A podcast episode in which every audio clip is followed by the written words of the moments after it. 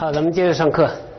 呃，刚讲到了静致居情趣，静致居情趣里头的很多作品呢，都是呃真情深挚、细腻缠绵的，应该说是清代恋情词的代表作。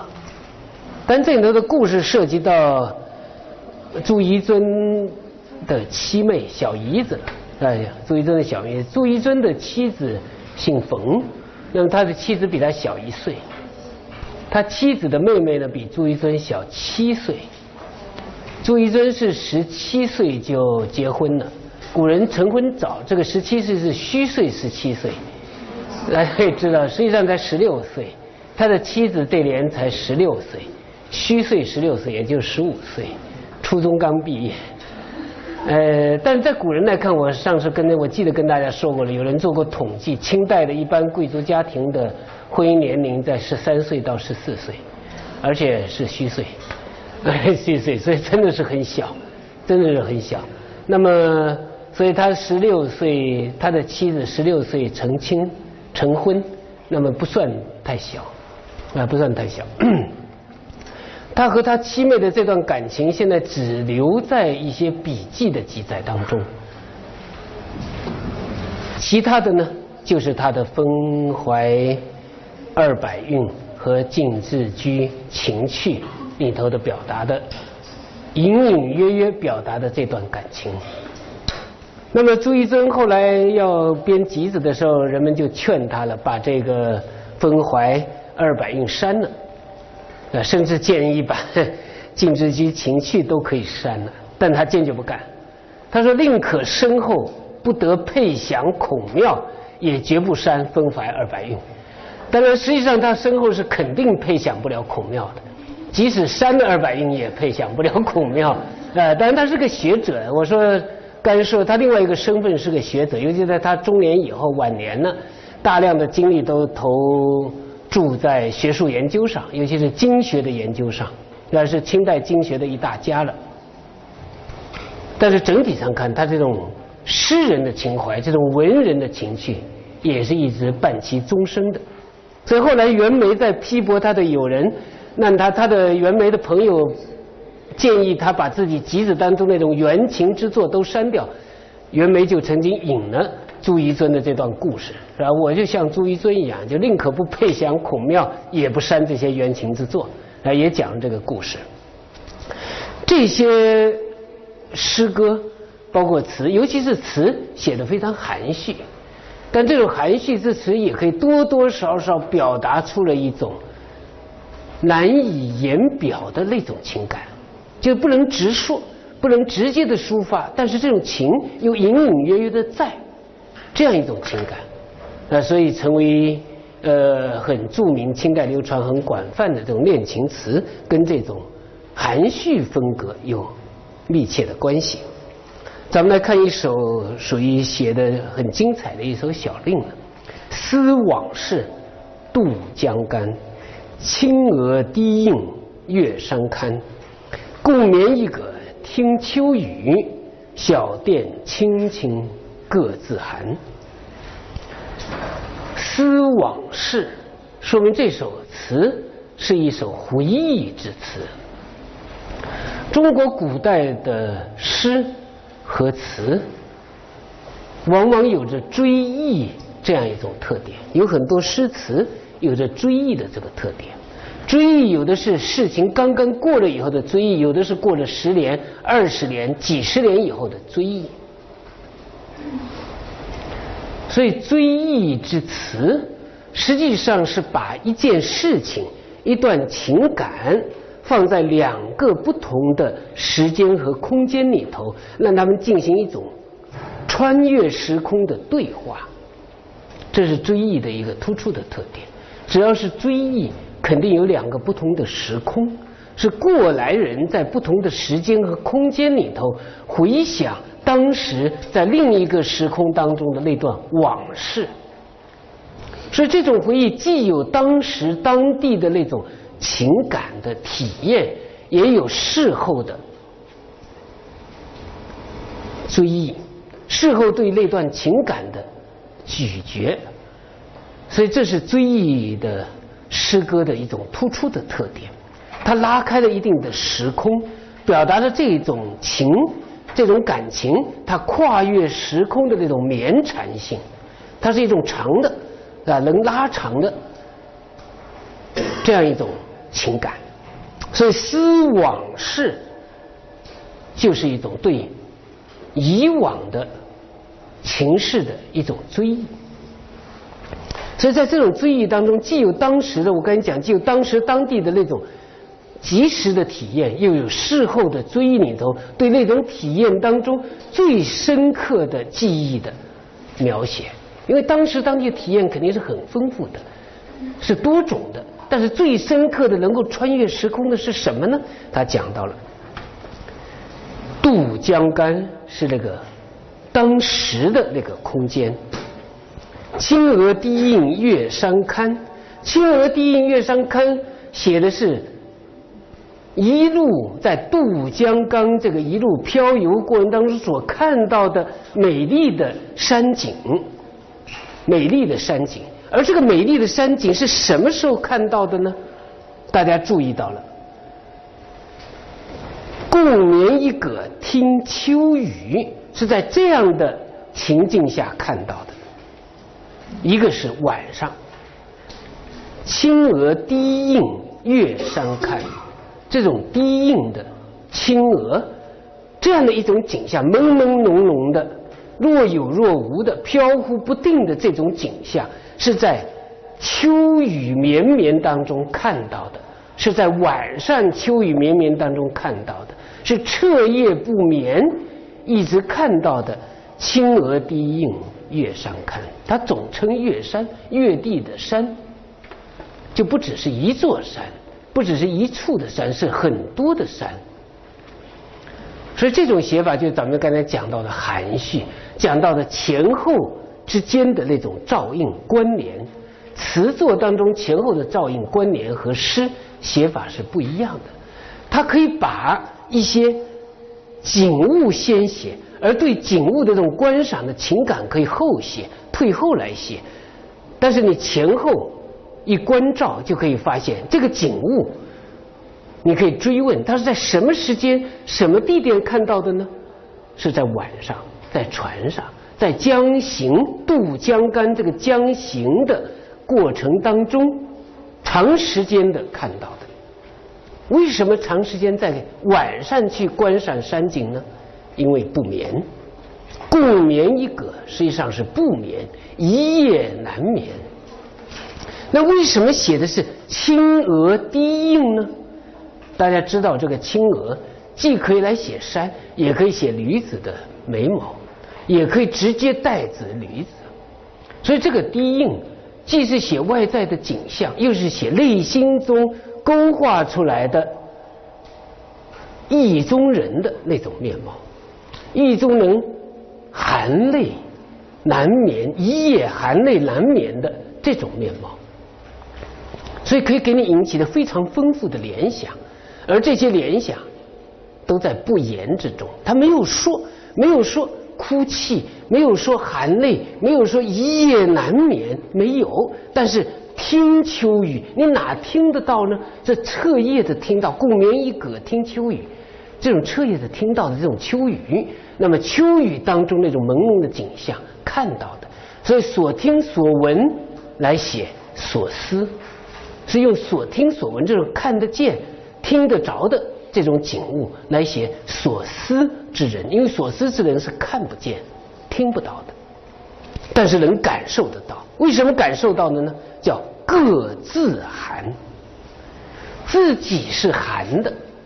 推己及人，感受到对方也是寒的，但这两个人的寒不能跨越他们的隔绝，得到一种温暖，得到一种相依相偎的温暖，得不到，所以只能是各自寒。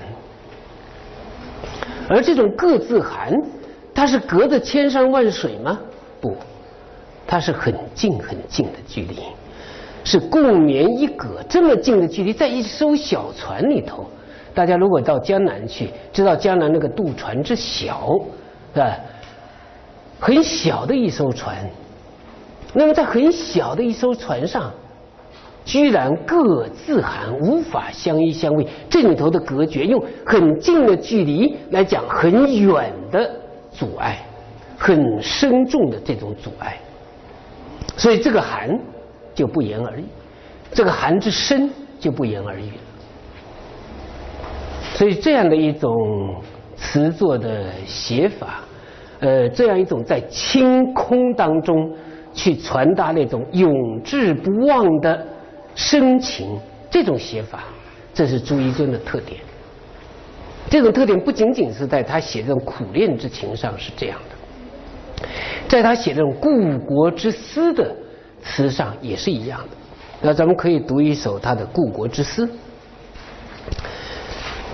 卖花生，雨花台。衰柳白门湾，潮打城环。小长干接大长干，歌板酒旗零落尽，胜有余干。秋草六朝行，花雨空潭。更无人处一平南，燕子斜阳来又去，如此江山。最后落句。是如此江山，感慨非常清楚，就是江山依旧，世事皆非。江山还是这个江山，但是整个的人是已经完全不一样了。实际上，江山还是这个江山吗？不是。燕子斜阳来又去，来来往往的燕子所看到的江山。显然是今非昔比的，因为写的是南京。南京在明末清初是一种独特的象征，很多人写南京，最著名的就是余淮的《板桥杂记》。《板桥杂记》写南京盛世的时候那种热闹的情况。尤其是秦淮河畔歌舞喧天的那种热闹的情况，那个给为人留下了非常深刻的记忆。这种记忆既包括这种热闹的场景，更包括这种鼎盛的朝代，尤其是鼎盛的朝代，因为南京恰恰是在明代初年的时候成为明王朝的首都，都城建立在南京，朱元璋在南京建都。而最后，南明王朝又是在南京建都而灭亡的，所以南京成为故国的一种象征。这种故国的象征引起了人们的追忆，追忆的是什么呢？给它拉到一个很长很长的历史上去，就是所谓六朝的感慨。南京就是一个亡国的首都。一代一代的朝廷都在这亡国，所以有的人说：“哎，当时为什么咱们建国的时候，四九年建国的时候，为什么还在北平，不到南京去呢？”这不行，真的不行。呃，不，那个忌讳，它是一种忌讳。在北京这个地方，明王朝能够持续将近三百年，清王朝又持续了将近三百年，这个帝王之气很盛的。而在南京那个地方，有多少的王朝在那个地方兴兴衰衰的，是个亡国之都，给人们的是一种亡国之思，这是南京。所以他写了南京一系列的景象，引起的是人们的感慨。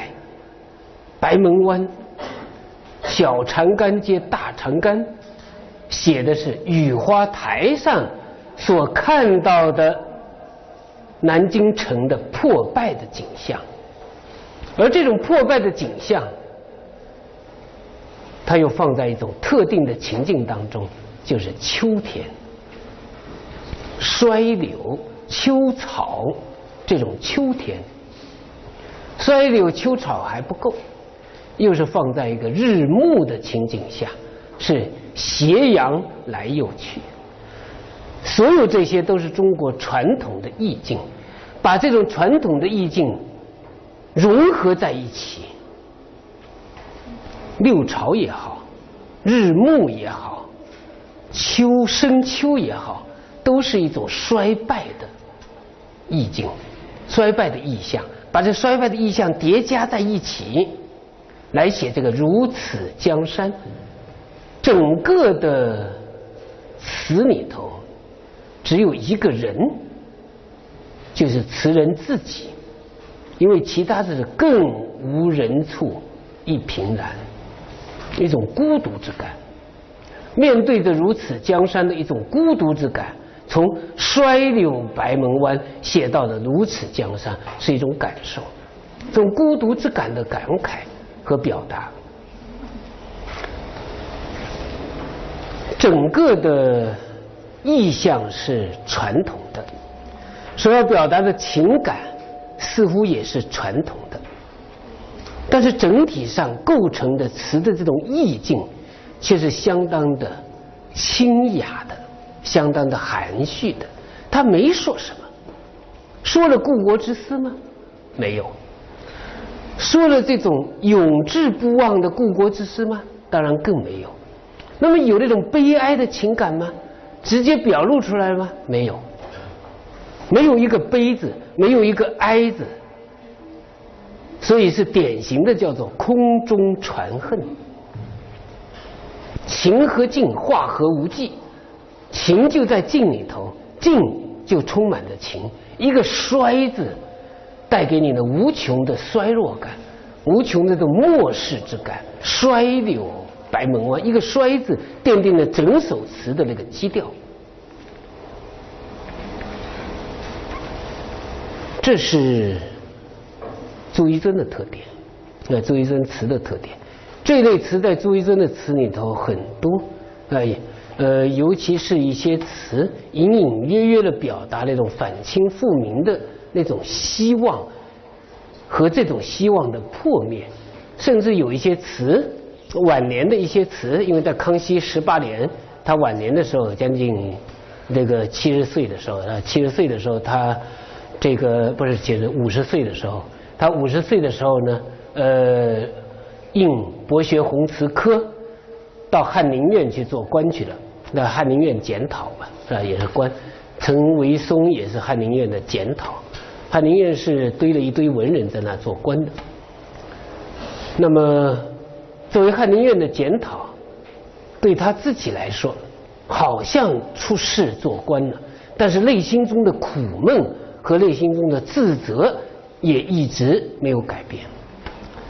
但这种自责、这种苦闷，他又不像吴伟业那样，用非常。痛切的委员来加以表述，他不，他是用非常冲淡的语言来表述这种情感，这是朱一尊的特点，有这种情感，但是他不直说，不淋漓尽致的去倾诉出来，而是用非常清淡的语言，非常冲淡的那种风格来加以表现，那这个是朱一尊的特点。所以正是这个特点，也得到了后来常州词派的称赏。呃，说朱一尊的词也有一种浑厚的气气质，在这个地方表现出来。好，这是第二位，第三位呢，就是大家非常熟悉的纳兰性德。纳兰性德，一讲到纳兰性德，总是给人们引起很多的感慨，因为他去世的时候只有三十一岁。是个早逝的词人。那么这三十一年的年华当中，他留下来的词是三百五十首左右，留下了三百五十首词左右，是吧？大概在从他十几岁、十六七岁开始的词作，那么十几年时间里头写下了三百多首词，但主要的词是小令为主，这是他写作的一个特点。他不像陈维松写了大量的慢词长调，呃，也不像朱一尊，朱一尊也写了很多的慢词长调，他的大量的词还是小令。那么纳兰性德这个人为什么引起更多的感慨呢？他的早逝是一个永久的话题，就是为什么会那么早死？因为从他的家庭出身来说。是个贵族家庭，本来应该春风得意的，是个贵族家庭，是和皇族有着很密切的关系的这种家庭。对，纳兰性德也因为呃金庸的小说也显得更有名了，一等侍卫，是个武官的家庭，而且自己是个武官，那自己是个武官，应该说他练武出身，身体应该非常健康，不应该早逝。他和皇家的关系是非常密切的，经常随从康熙皇帝出出入入的，是吧？到北方去，到南方去，经常走来走去。那么这样一个家庭，这么一种贵族家庭的子弟，怎么就会那么早的夭亡呢？仿佛是个谜了。那么人们追求他的这种夭亡的时候，总是要讲他的情感。反复是一种心理疾病，造成了他的早夭，这之间有没有关系？从目前的文献资料来看，还没有很深细的研究。就纳兰性德得的什么病去世的？为什么会得这种病？这些病跟他长时间的压抑、抑郁的这种情感有没有关系？或者说，咱们现在只是通过他的词作。读出了他那种哀怨骚削的那种情感，那种悲哀哀怨的这种情感，是通过他的词读出来的。但他另有一另外有一部分词是非常昂扬的，非常健朗的，非常爽朗的。另外也有一部分词，从他的交往、他的生活活动来看，也有一些非常开朗的、爽朗的这种生活方式。所以这两者怎么统一在这么一个词人的身上，还没有很仔细的研究。人们只读了他的一面，没有把它当做一个完整的人来阅读他整体上的进行考察。所以这个还是可以做的，还是可以做的。当然，因为读词，通过他的词作，咱们感受到了他那种哀怨的心灵、哀怨的情感。那么，这种哀怨的心灵、哀怨的情感，更多的就要琢磨到了他的婚姻生活。而他的婚姻生活是不是哀怨的呢？在某种意义上说不是，但在另外一个意义上说又是。怎么看这个特点呢？首先，咱们看到了纳兰性德十九岁那一年成亲的，十九二十岁吧，啊，虚岁。呃，二十，十岁、十九岁，他的妻子姓卢，妻子的父亲卢兴祖是两广总督，这官很大，哎，是一方的诸侯了，那是门当户对的一门婚事，而卢氏这位小姐呢，又是诗书皆能的。很有才华，所以纳兰性德夫妻之间可以说是情深意笃、琴瑟和鸣的。虽然这位小姐并没有留下什么诗作，但是据纳兰性德的词里头的一种描写，可以看出这位小姐至少有两方面的性格是很有意思的。一方面就是他对诗对词有这种独特的感受，就纳兰性德给他写诗写词的时候，他能读懂，还能够感受到，这是知音。虽然他自己没有什么词作留下来，另外一个方面也很有意思，就是他有一种琴棋书画这种雅趣，这些雅趣当然也没有具体描写，到底他会琴吗？会棋吗？会书会画吗？不知道。但是按照纳兰性德的一些描写。看来琴棋书画有这种雅趣，有这种独特的艺术修养、艺术的素养，应该有，应该有这个。那么这两个人情感是非常好的，但是他们的婚姻生活却一直伴随着离别，长时间的离别，因为纳兰性德一直要护从康熙皇帝。到处到处出差，出差的太频繁了。